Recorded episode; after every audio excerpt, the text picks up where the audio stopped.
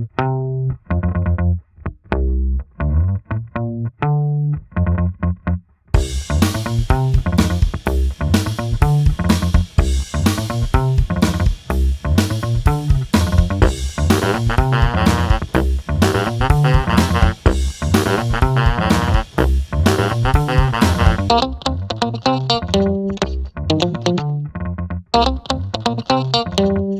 morning, ladies and gentlemen, and welcome I'm your host, Marty Pasternak, and thank you as always for tuning in today.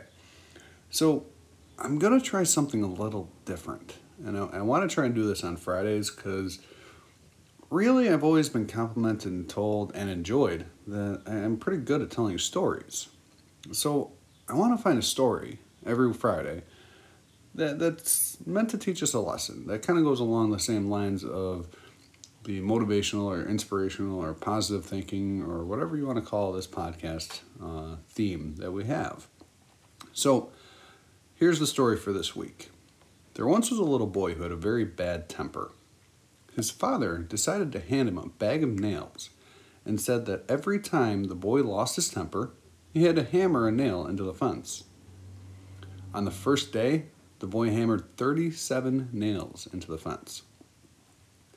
The boy gradually began to control his temper over the next few weeks, and the number of nails he was hammering into the fence slowly decreased.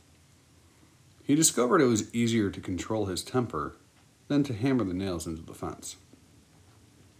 Finally, the day came where the boy didn't lose his temper at all.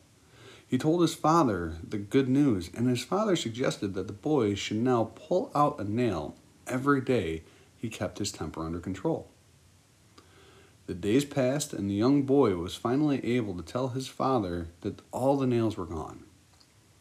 The father took his son by the hand and led him over to the fence. You have done well, my son, but look at the holes in the fence. The fence will never be the same. When you say things in anger, they leave a scar just like this one. You can put a knife in a man and draw it out, it won't matter how many times you say I'm sorry, the wound is still there. So, after we take a quick word from our sponsors, I'm going to go over the lesson a little bit of this wonderful story.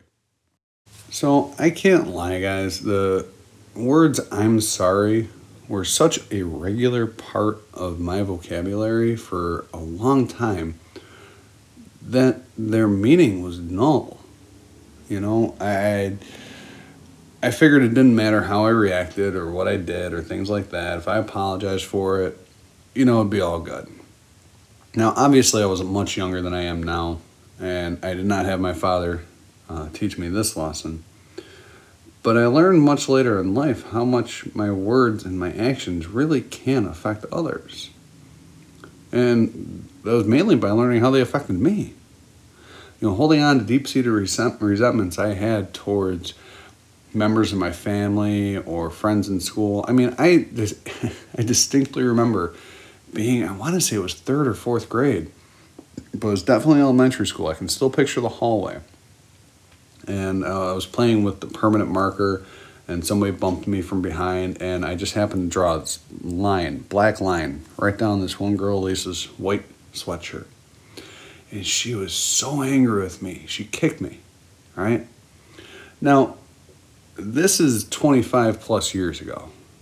And I can remember this moment vividly.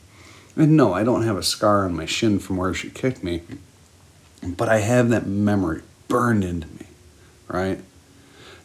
Because it hurt, because it was painful. I didn't do anything intentionally. She reacted out of anger.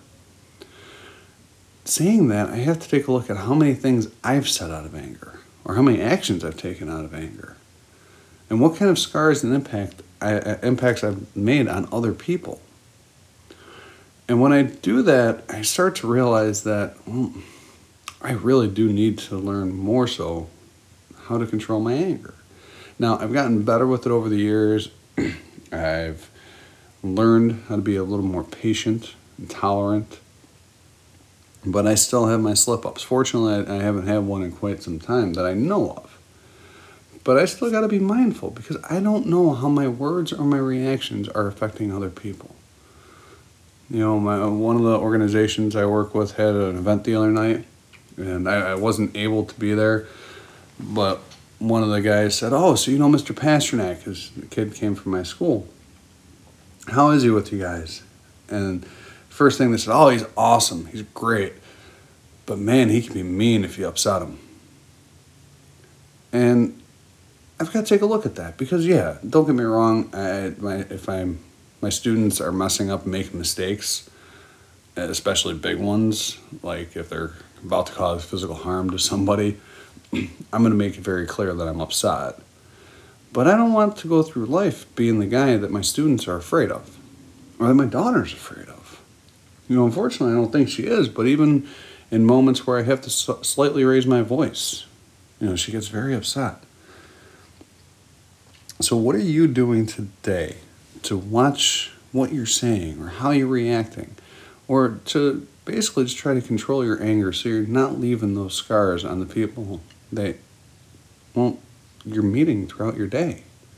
You know, that innocent cashier that unfortunately is taking too long and the register's not working that you snap at, or the person on the street that you bump into because you're walking with your cell phone and not paying attention.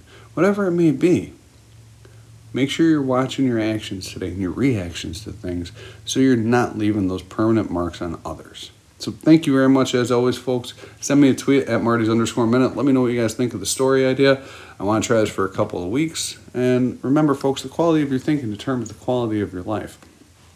If you're trying to control your anger, trying to control your reactions, and trying to mind your words, you're going to notice a lot more peace in your life because you're not going to be leaving those scars. You're not going to be having uh, causing those resentments, and you're not going to be living in the anger. And realistically, that is the goal. So thank you very much, as always, for listening, folks, and have a wonderful weekend.